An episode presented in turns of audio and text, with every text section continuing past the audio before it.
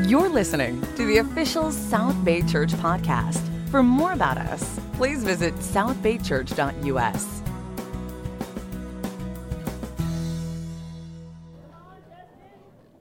Good morning, everyone. It's good to see you guys.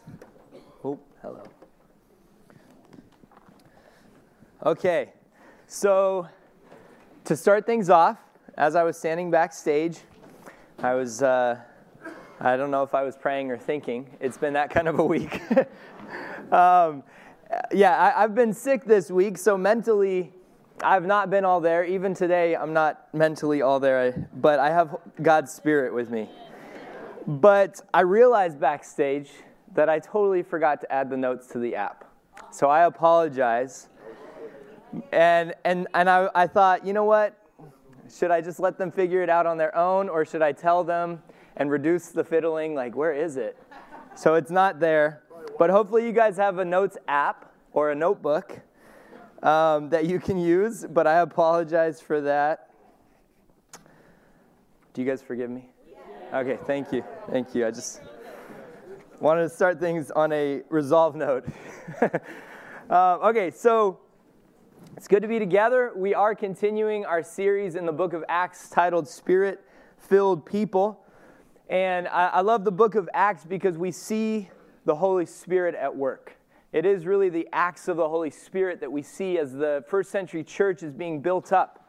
And there are uh, more and more disciples being made and joining in to the body of believers. Today we're going to look at Acts chapter 10. And let me turn this on. We're going to look at Acts chapter 10, and we're going to look at a guy named Cornelius. And Cornelius is this Roman centurion. He's in charge of 100 soldiers, and that is called a regiment. And he's in charge of the Italian regiment. And so he is very much um, uh, a, a prominent figure in the, in the Roman government, in the, in the army. And so we're going to look at his life in Acts 10. This chapter is incredibly important to the rest of God's movement um, from the first century church to today. But we're not going to focus on the whole chapter. Uh, because in the, in the next few sermons, we're going to look at how God takes the good news of Jesus and not just with the Jews, but also to all nations, from, through the Jews and from the Jews. And that's in this chapter, um, Cornelius is the first Gentile. The first one outside of the Jewish people the nation of Israel, to hear the good news, to receive the good news, and choose to follow Christ. Hugely important chapter, but we're going to focus just on the man Cornelius today. So let's turn over to Acts chapter 10, verse 1. I'm actually going to say a quick prayer that God would keep the, the coughing away. Um, God, we thank you for this time together. Thank you for your word. It is powerful and it endures forever. And it is an honor to be able to read it and to be able to share it with each other.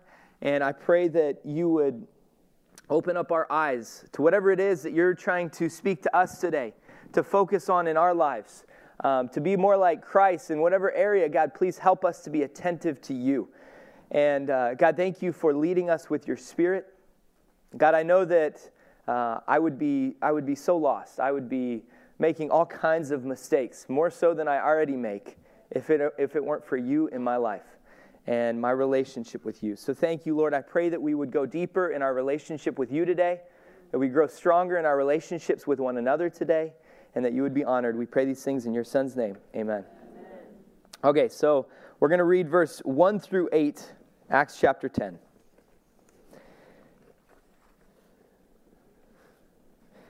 It says, At Caesarea, there was a man named Cornelius, a centurion in what is known as the Italian regiment. He and all his family were devout and God fearing. He gave generously to those in need and prayed to God regularly. One day at about three in the afternoon, he had a vision. He distinctly saw an angel of God who came to him and said, Cornelius. Cornelius stared at him in fear. What is it, Lord? He asked. The angel answered, Your prayers and gifts to the poor have come up as a memorial offering before God. Now send men to Joppa to bring back a man named Simon who is called Peter. He is staying with Simon the tanner, whose house is by the sea. When the angel who spoke to him had gone, Cornelius called two of his servants and a devout soldier who was one of his attendants. He told them everything that had happened and sent them to Joppa. So when you uh, when you're when you're having a conversation with someone and you, you say, hey, tell me about this person, tell me some of the, their standout qualities, things about their life that stand out to you. The first things that they say are usually the first things that stand out, are the main qualities of their life. And the way that Cornelius is, is described is admirable. It says, He and all his family were devout and God fearing. He gave generously to those in need and prayed to God regularly. Cornelius, this dude who is in charge of a hundred soldiers in the Roman army, is known for his generosity. He's known for praying to God regularly and for setting a standard for him and his family that is, that is different than the standard throughout the Roman Empire. I admire Cornelius because he did not look to his peers and his counterparts as his standard. He went against the norm of Roman society and the pagan world and devoted himself and his family to God. Our life reflects the standard that we have. Cornelius didn't know Jesus yet, but later on in this chapter, he gets to know Jesus through Peter. And when he finds out that there is an even higher standard, that being Jesus, he receives the Holy Spirit, he gets baptized, and he commits his life to that standard. And so he, he stands above many others in the culture and the society that he's in. He didn't look to his neighbors and say, Oh, I can just kind of fit in with them. His standard was higher. And I want to speak to the men for a second. The manliest men that I know are those whose standard is Christ, who live like Christ, who speak like Christ, who think like Christ, those are the manliest men I know. It doesn't matter how strong they are physically, those are the manliest men. And men of all stages, whether you're married or not, we see Cornelius, he has a family, he's married. Whatever stage of life you're in, wherever you find yourself, men, we ought to lead our families and our coworkers, our friends at school, our girlfriends, anyone we come in contact with, we need to lead them by making Jesus our standard for life. We can try to force people and persuade people to follow Christ, but the most convincing proof is the conduct of our lives. In Joshua chapter 24, we have Joshua who followed in Moses' footsteps and led the nation of Israel into the promised land. And he's speaking to a large group right here. And he's saying in, in chapter 24, verse 14, Now fear the Lord and serve him with all faithfulness. Throw away the gods your ancestors worshiped beyond the Euphrates River and in Egypt, and serve the Lord. But if serving the Lord seems undesirable to you, then choose for yourselves this day whom you will serve, whether the gods your ancestors served beyond the Euphrates or the gods of the Amorites in whose land you are living. But as for me and my household, we will serve the Lord. Man, this needs to be our mantra.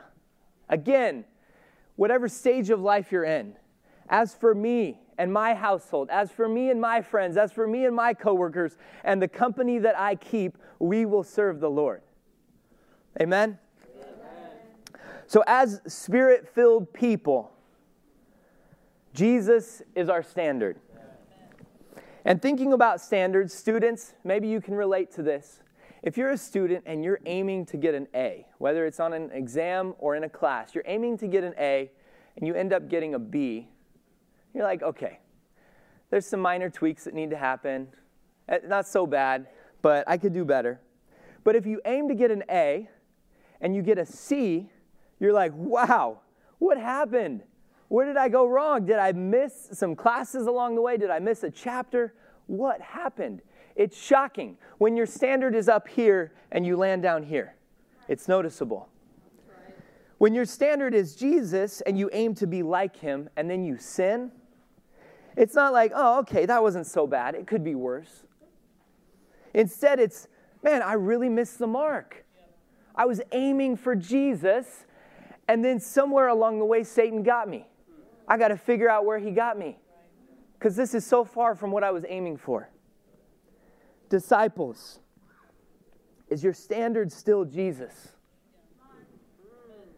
Is your, has your standard become the most spiritual person you know? Has your standard become the best version of yourself? Or maybe better than you were yesterday? Or better than your coworkers? Or better than your classmates or your teammates? Better than you fill in the blank? But if our standard is Jesus, then we look to Hebrews chapter 12, verse 2 that says, We fix our eyes on Jesus the author and perfecter of our faith. We fix our eyes on Jesus because we all know that when we fix our eyes on ourselves, or when we fix our eyes on our spouse, or our roommate, or our kids, or anyone else, things get messy. And we start stumbling. We start getting frustrated. And we're like, man, this isn't where I want to be. But when we fix our eyes on Jesus, we live like Jesus. And with Jesus as our standard, we can ask the question what would Jesus do? Right? You guys remember you guys remember the bracelets? I got one right here. You guys remember these? So we're actually selling them today. If you guys want to have a little throwback um, for a dollar, and then we're just going to give the money to Hope. But this is a great reminder. What would Jesus do? We also have the Holy Spirit as the best reminder as we're entering situations and conversations and we're going to our workplace and we're coming back home and wherever we find ourselves, the Holy Spirit is prompting us. What would Jesus do? How would Jesus respond right now? How would Jesus listen to this person? How would Jesus just be at peace? How would Jesus spend time with his Father? The Holy Spirit is prompting us. The other day, you know, I was, again, I was sick this week, and so I was, uh, I was a little bit more just kind of mellow, and I, I, I let some things go with our kids. and so, so I was, I was getting some, some dinner ready, and, and I was like, kids, clean up the, clean up the living room. We're to eat uh, dinner after you finish uh, cleaning. And so then I'd look back as I'm getting it ready, and they haven't done anything. They're playing, they're rolling on the couches. So I was like, kids, we're not to eat until the living room is cleaned up. Let's get going. And so then I come to the table with the food, and they're still rolling around. Not a toy has been cleaned up. And so I was like, you know what? I've never done this, but hopefully it works. I'm like, guys, I'm going to start eating. And when you guys have cleaned up, you can come join me. and so immediately Zeke starts cleaning up the toys, and he gets a lot done very quickly. I was like, okay, Zeke, you can come join me. Let your brother and sister finish the rest. And so then, so then Levi kind of clues in, like, oh. And so then he starts cleaning up some toys. Our sweet baby girl is still doing her thing. And and so then Levi and Zeke are at the table, and I'm about to pray, and Carrie's starting to get sad and frustrated in the living room because she has these toys to clean up. And so, yeah. And so, wait, let me get a drink of water. So, we're about to pray, and Zeke gets out of his seat and starts walking back to the living room. I was like, wait, dude, where are you going? And he, he said, oh, it's so much work for her to do by herself. I'm going to go help her. it's like, oh my gosh. And so, so immediately when he goes over there and starts helping her, like she just like lights up. She's like, oh, Zeke. and then she starts, they, they clean so quickly. And her, her attitude totally changes. She's so obedient and they come to the table and I, I told i was like zeke what you just did is exactly what jesus would have done he would have helped your sister carrie clean up her toys good job buddy and it was it was convicting but it was also inspiring. But this is the standard of, of jesus. And it's ingrained in kids hearts. When our standard is jesus again the question that, that the holy spirit keeps asking us is what would jesus do? And the Spirit is always leading us to live like Christ. I wanted to share a few stories from our guys in the teen ministry Caleb, Dell, and Andy. All three of these guys have uh, they've been baptized in the last six months, become disciples. They've committed their lives to Christ, and they have they have experienced some some situations where uh, they were called to the standard of Christ, and if they were going to carry it out or not. And with Caleb, he had talked to his, his parents about uh, a situation at school, and then he talked to me about it. And there's this guy who was just saying stuff about him behind his back, and it was all it was all lies. And so he was. He, I was giving him some scriptures. I, I read him Romans 12. Uh, when your enemy is thirsty, give him something to drink. When he's hungry, give him something to eat. In doing so, you'll heap burning coals on his head. Um, but I, I just said, love him like Christ because there's obviously something going on in his life. There's some, there, some way that he's hurting or insecure and he needs the love of Christ. And, and if you have an opportunity to talk to him, then do so.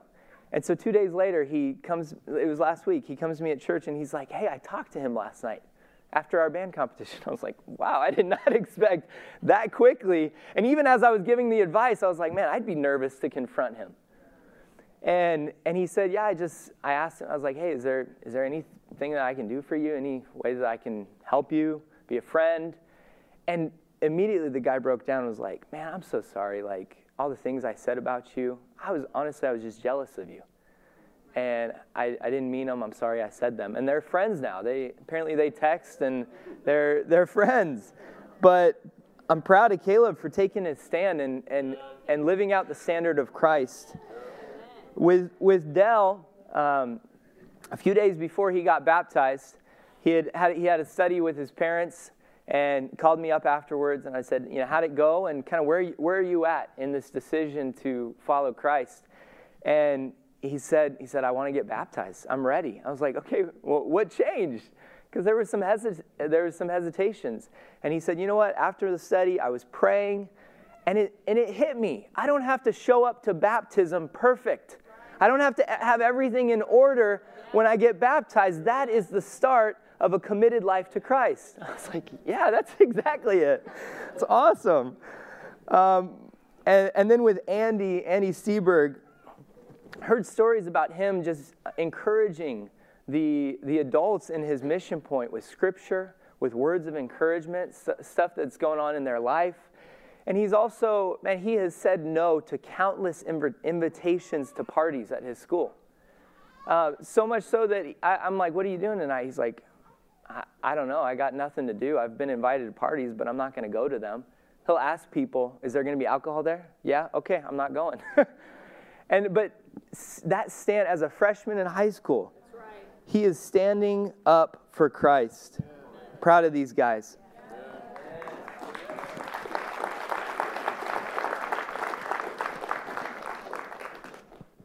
I wanted to.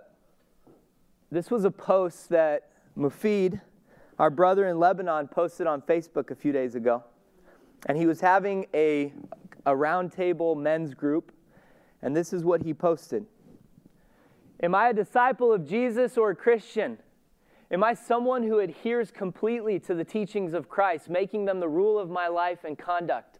Or is Christianity only a label on my ID card? Many people hear the word disciple and think it means only follower, but genuine discipleship is a state of being. This suggests more than studying and applying a list of individual attributes. Disciples live so that the characteristics of Christ are woven into the fiber of their beings as into a spiritual tapestry. Jesus is our Lord and Savior. It is not logical to have Him save us when we don't allow Him to lead our lives. He should be Lord on all aspects of our lives. Salvation is not an easily gained path like many claim. Jesus was quite explicit about the costs of following Him. To be Christians means to have a totally committed life any of you who does not give up everything he has cannot be my disciple. Luke 14 33. Sacrifice is expected. Jesus said to his disciples, If anyone would come after me, he must deny himself and take up his cross and follow me. Matthew chapter 16. This is worth posting on social media, right? And this is coming from someone, and, and he has shared stories with us. This is coming from someone who is facing persecution in many of the countries in the Middle East, facing life or death circumstances when they're sharing the good news about Jesus. And so to have this, I mean, he could have so many excuses, but Jesus is still his standard, regardless of the circumstances. I want you to try to think of a time when you did something that seemed crazy, but you knew it was what Jesus would do. Or maybe you said something that made you so nervous, but you knew it's what Jesus would say. Think of a time when Jesus was your standard in a moment of extreme boldness and you followed him. What happened? What did it do for your faith? How did it make you feel? And how did it impact others?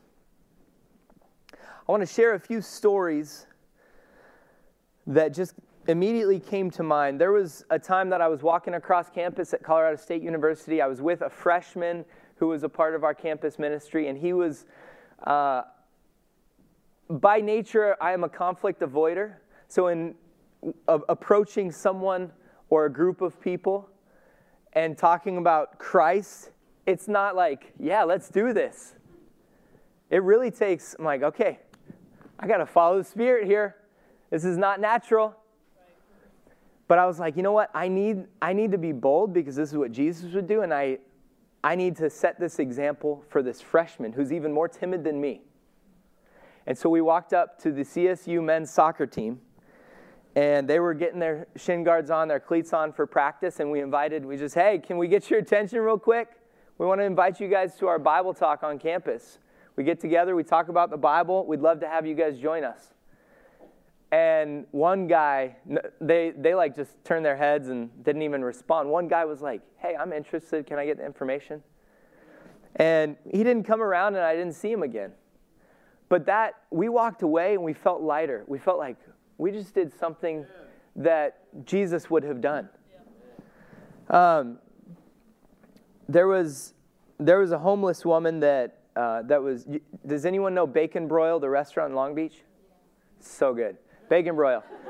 Um, and so we used to live down there. Catherine, we weren't married yet. Catherine was uh, living with her folks. I was living with some guys in the singles ministry. And so I dropped her off at home and I was driving back to my place, which is like a half mile away. And I went past Bake 'N Broil. It was like 10 o'clock. And there was a woman laying up against the wall underneath one of the Bake 'N Broil awnings. And she was cuddled up, homeless woman. And, and I just felt compelled to stop and talk to her. And I was like, I, I approached her very cautiously because I didn't want her to be scared of me, like this man approaching me at night. Um, and so I, from a distance, I said, Is there anything I can do for you? Any, any way that I can help you? Is there anything I can go get for you? And, and I don't know if she answered me right in the moment, but she wanted to talk. And so I just sat down and, and I talked to her for like a half hour. We're just sitting on the sidewalk talking. And, and then I went and got her a, a hot chocolate and a bar, and when I got back, she was asleep, so I just left it there. And to me, I was like, I want to do this more often. This is, this is how Jesus lived his daily life. This wasn't just a blip in his life, this was daily. His interactions with people and how he treated people.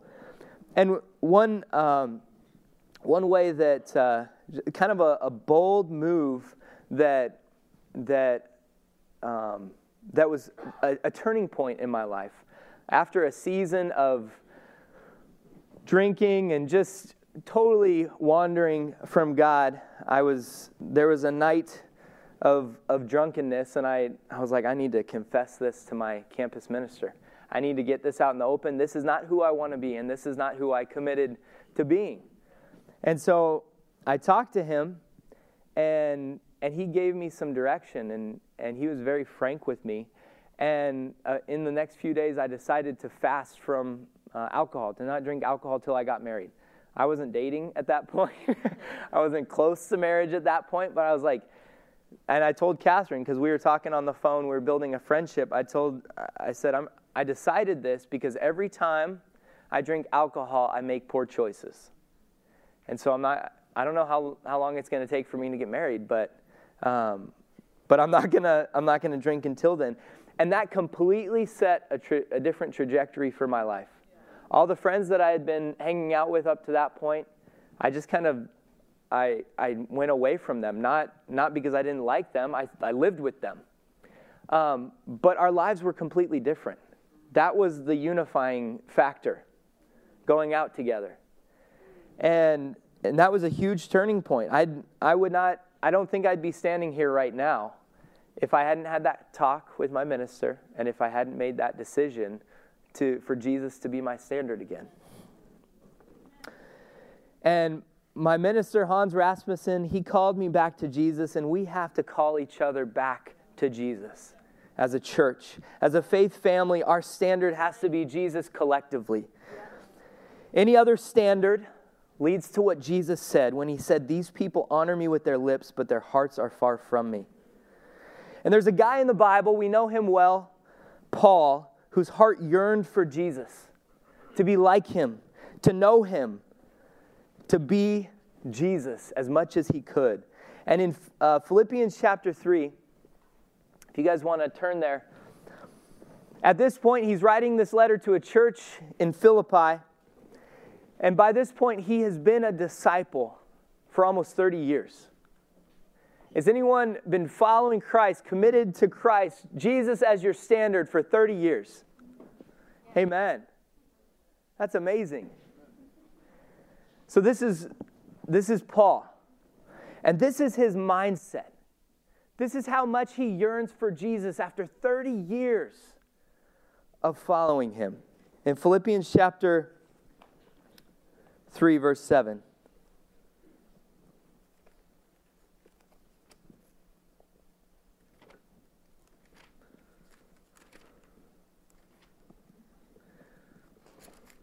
He's just talking about he was just talking about how he is like the poster child Jew, um, that he, I mean, no one beats him in Jewish standards. And then he says this in verse 7 But whatever was my profit, I now consider loss for the sake of Christ. What is more, I consider everything a loss compared to the surpassing greatness of knowing Christ Jesus my Lord, for whose sake I have lost all things. I consider them rubbish, garbage, trash, that I may gain Christ and be found in him, not having a righteousness of my own that comes from the law, but that which is through faith in Christ, the righteousness that comes from God and is by faith. I want to know Christ and the power of his resurrection and the fellowship of sharing in his sufferings, becoming like him in his death, and so somehow to attain to the resurrection from the dead. Not that I have already obtained all of this or have already been made perfect, but I press on to take hold of that for which Christ took hold of me. Brothers, I don't consider myself yet to have taken hold of this, but one thing I do, forgetting what is behind and straining toward what is ahead. I press on toward the goal to win the prize for which God has called me heavenward in Christ Jesus. This is Paul after 30 years. And he still looks at his life and he says, Everything besides Christ, everyone besides Christ is garbage. It's rubbish if I can't have Christ. If I can't be like Christ, if Christ is not my standard, then nothing matters. 30 years. Where are you at today in your standard for living? I want you to think Think of one area in your life or a relationship in your life where God is calling you to live like Jesus, calling you back to this standard. Maybe, maybe you've slipped, uh, or maybe you just haven't taken that step. But where is God calling you to focus your attention and be more like Jesus in that area or in that relationship? For me, this last week, Again, I'll say it, I was sick. And in my mind, I use that as an excuse for having little snacks of time with God. Like I'm tired, my, mentally, I'm not there, I need to go rest. And so I was thinking about it like, my time with God this, I did not have quality time with God this week. And, and I thought about the, the Lord's Supper, the, the Last Supper with his disciples and Jesus. And if Jesus was sitting at that table this week and, and it was me and him, I would just walk past the table, grab a snack, and hey, Jesus. But I didn't sit down with him, I didn't listen.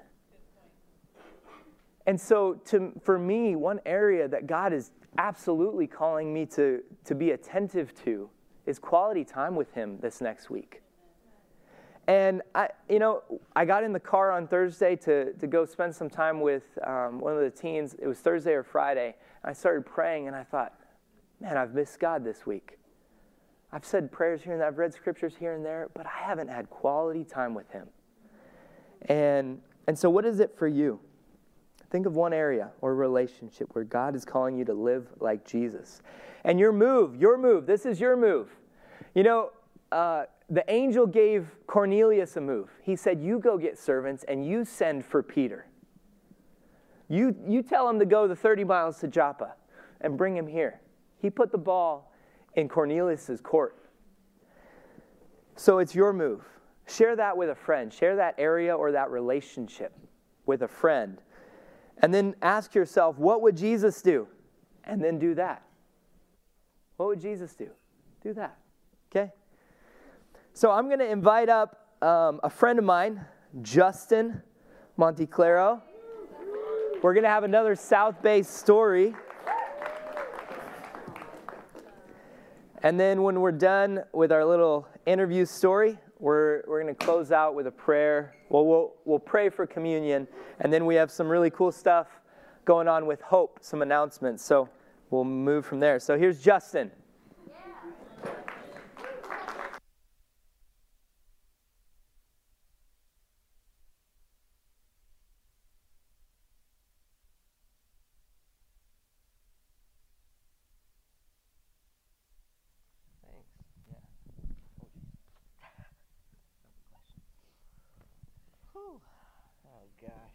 Okay, this is Justin. Good to see you, buddy. Good to see you too. Um, so Justin is a part of our Yams ministry, which he'll describe in a little bit. Um, but I first, I may have met Justin. I may have met you before the winter retreat, the infamous winter retreat. Um, but I'm not sure. If I did, it was in passing, and then he was gone for months after that. But I, I pretty much first met Justin at a winter retreat that we had in our teen ministry uh, three years ago? Uh, Four years ago? Like two and a half. Okay, two and a half. And, and up to that point, he had stopped coming to church, he had stopped coming to teen events. His mom had asked me, What should I do? I don't know what to do with my son. And so, uh, Justin, can you tell us about that winter retreat? Going into it, how were you feeling?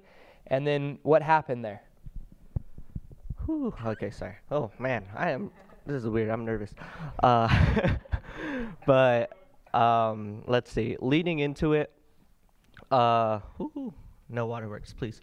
Uh, leading into it, I I think just going in, I felt actually I didn't want to go in the first place, um, but that's primarily because I feel like at the time, um, like Dustin said, I decided to stopped going to church. Um, and the main reason for that was because during the time I was very angry and uh, bitter at God. Who? Just kidding. It's coming. um, I was very angry and bitter at God because of just what had happened in my life for the past four to five years leading up to that. Um, but before I ultimately made the decision to stop going to church, um, that was after probably about like three or four years of me uh, being sexually abused by someone in my family. Um, and that action just made me very, very bitter and angry at God because, you know, in my mind, it was like, how can God allow this to happen? But on top of that, how could God allow this to happen with someone that I should be able to trust. Um, ah. Um, but yeah, so just leading into camp, uh, whew, I just, I really didn't want to go. Uh, my parents told me I was going, but they were out of town, so I was like, just kidding. You can't make me go. Um, but little did I know, Eddie was gonna, you know, pick up the burden, pick up the slack of me. um, and he just, I remember the day of he just he sat outside my house and he was like, he called me up and he's like, hey, bro, I'm here waiting outside. I'm here to pick you up. Granted, I didn't pack anything because I was not expecting to go. So he sat outside while I got ready, took a shower, packed my things, um, heading over to camp. And whew, I did not know camp was going to change me that much. Um,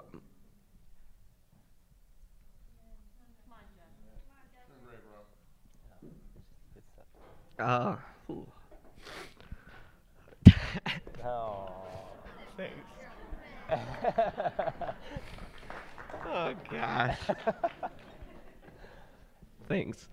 Um, but going to the camp, um, I think the the main lesson that impacted me was actually a breakout lesson for the guys, uh, led by Big Ozzy um, if you know him. But he he did a lesson on Job, which I know it kind of sounds funny that that book is so depressing and it made an impact on me. but the whole lesson was talking about like Job being spiritually strong and having a we're guys, so we were talking about working out. Um, having a strong spiritual core for God. Um, and he was he went through everything that Job went through and just how through it all he never said anything bad about God. And um, it just really impacted me because, okay, like, I could relate so much, but I went the opposite direction.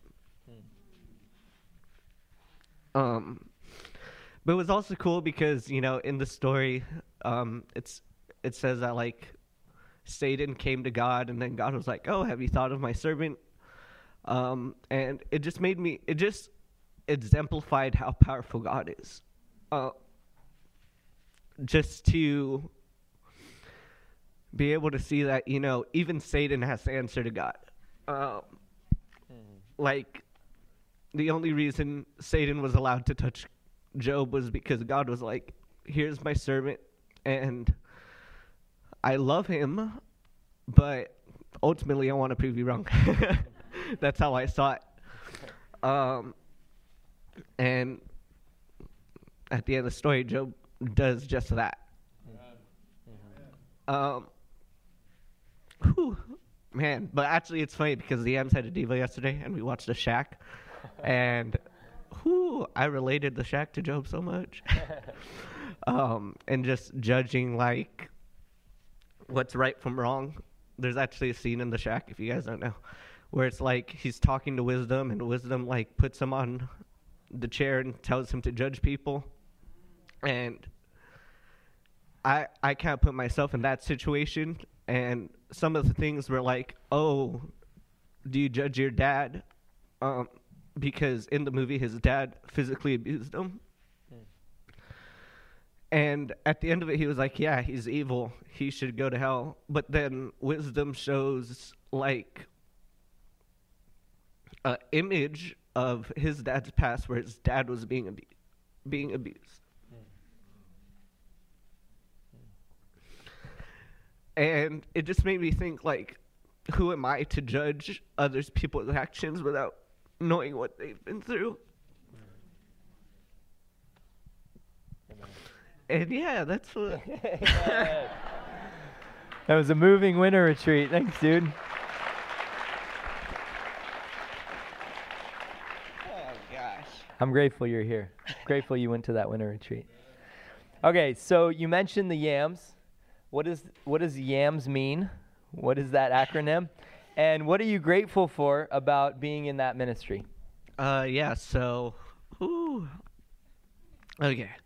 Uh, the YAMS are the young adults, uh, or YAMS is the young adult mis- ministry. Um, and we're pretty much everyone in between or out of high school in like college years, whether you're actually going to college or you're taking a year off or you're deciding to work. Um, and what was the second part? What are you grateful What am I grateful for? Uh, I think I'm grateful for the ministry because it's just really a ministry full of family, uh, full of growth, and I think full of dreamers. Why is this making me cry? What the heck?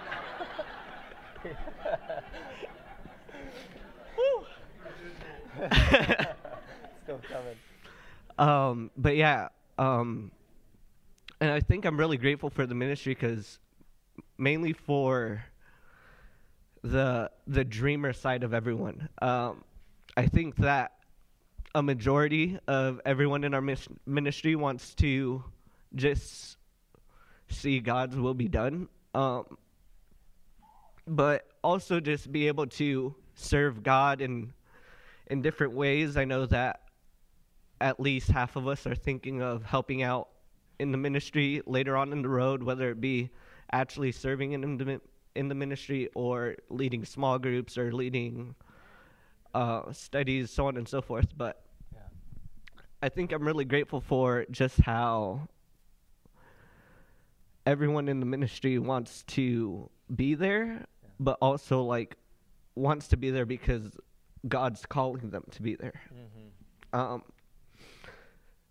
and okay, shout out to my boy Isaac. Um, you know, what one day we were like at a Devo, and he was like, "I really love the Yams more than the teens because everyone chooses to be here." Um, and I think that that's the main thing that I'm grateful about in the Yams is that everyone that's there is there because they want to be there, um, and because they want to get to know God more, um, get to see God, and just love each other and love everyone that we come in contact with. Amen. That's awesome. Okay, so we're going to be talking about hope today. We're going to have a video and some announcements about hope. And you've been, uh, you've gone to, is it Wayfinders? Yeah, it's Right, with- Wayfinders. Um, hanging out with foster kids there. Can you tell us about that experience and what you see God doing there? Uh, yeah, yeah, yeah. So, um, so actually, I wanted to. I I pulled a scripture aside for this one. Um.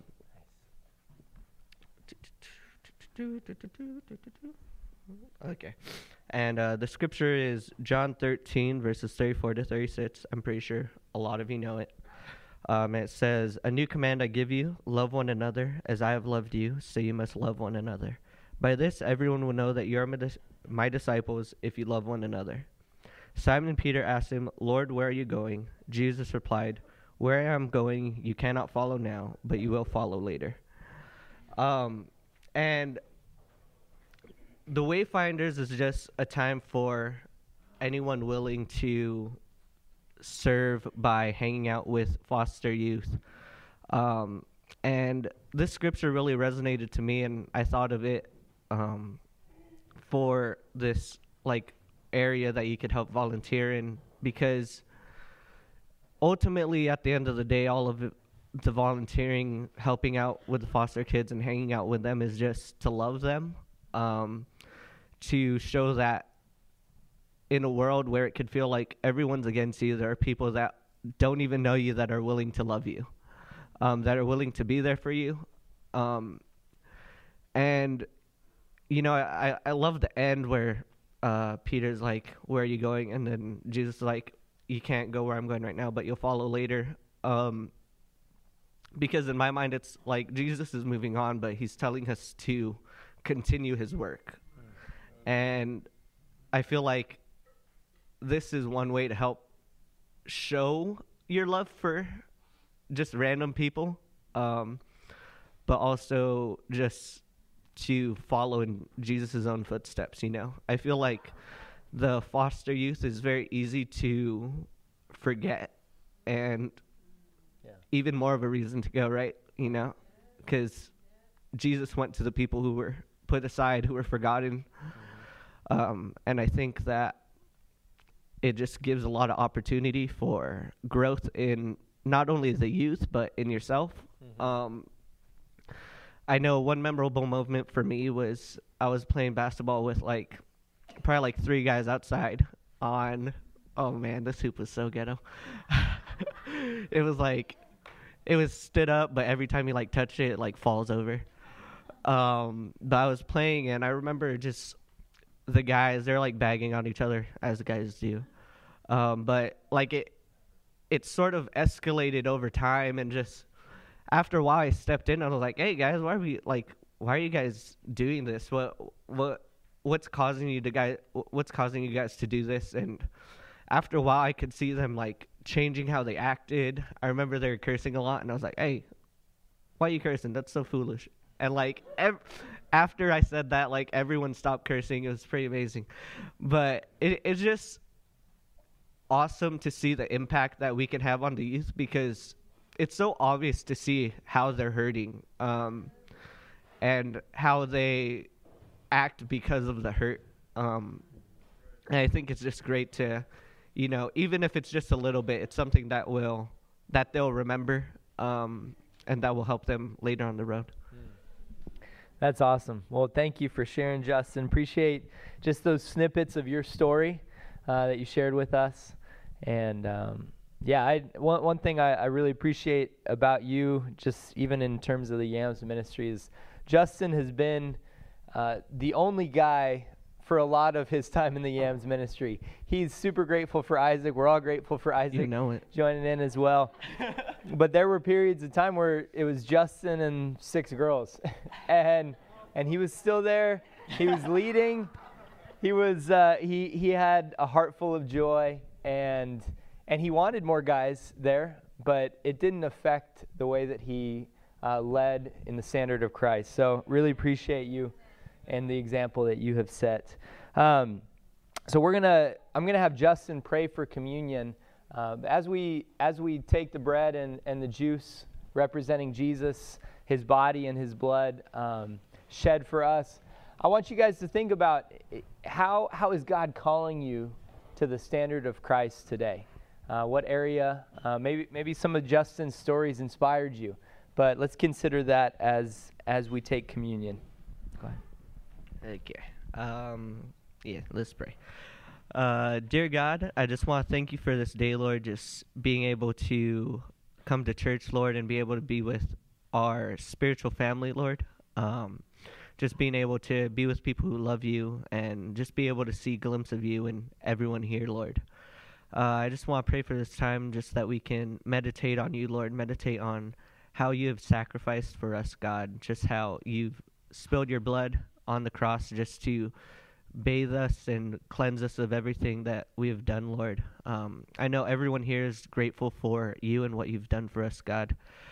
Um, and yeah, I'm rambling. And it says I pray, Amen. Thanks for listening to the South Bay Church podcast. For other sermons, videos, upcoming events, and more about our church, please visit southbaychurch.us.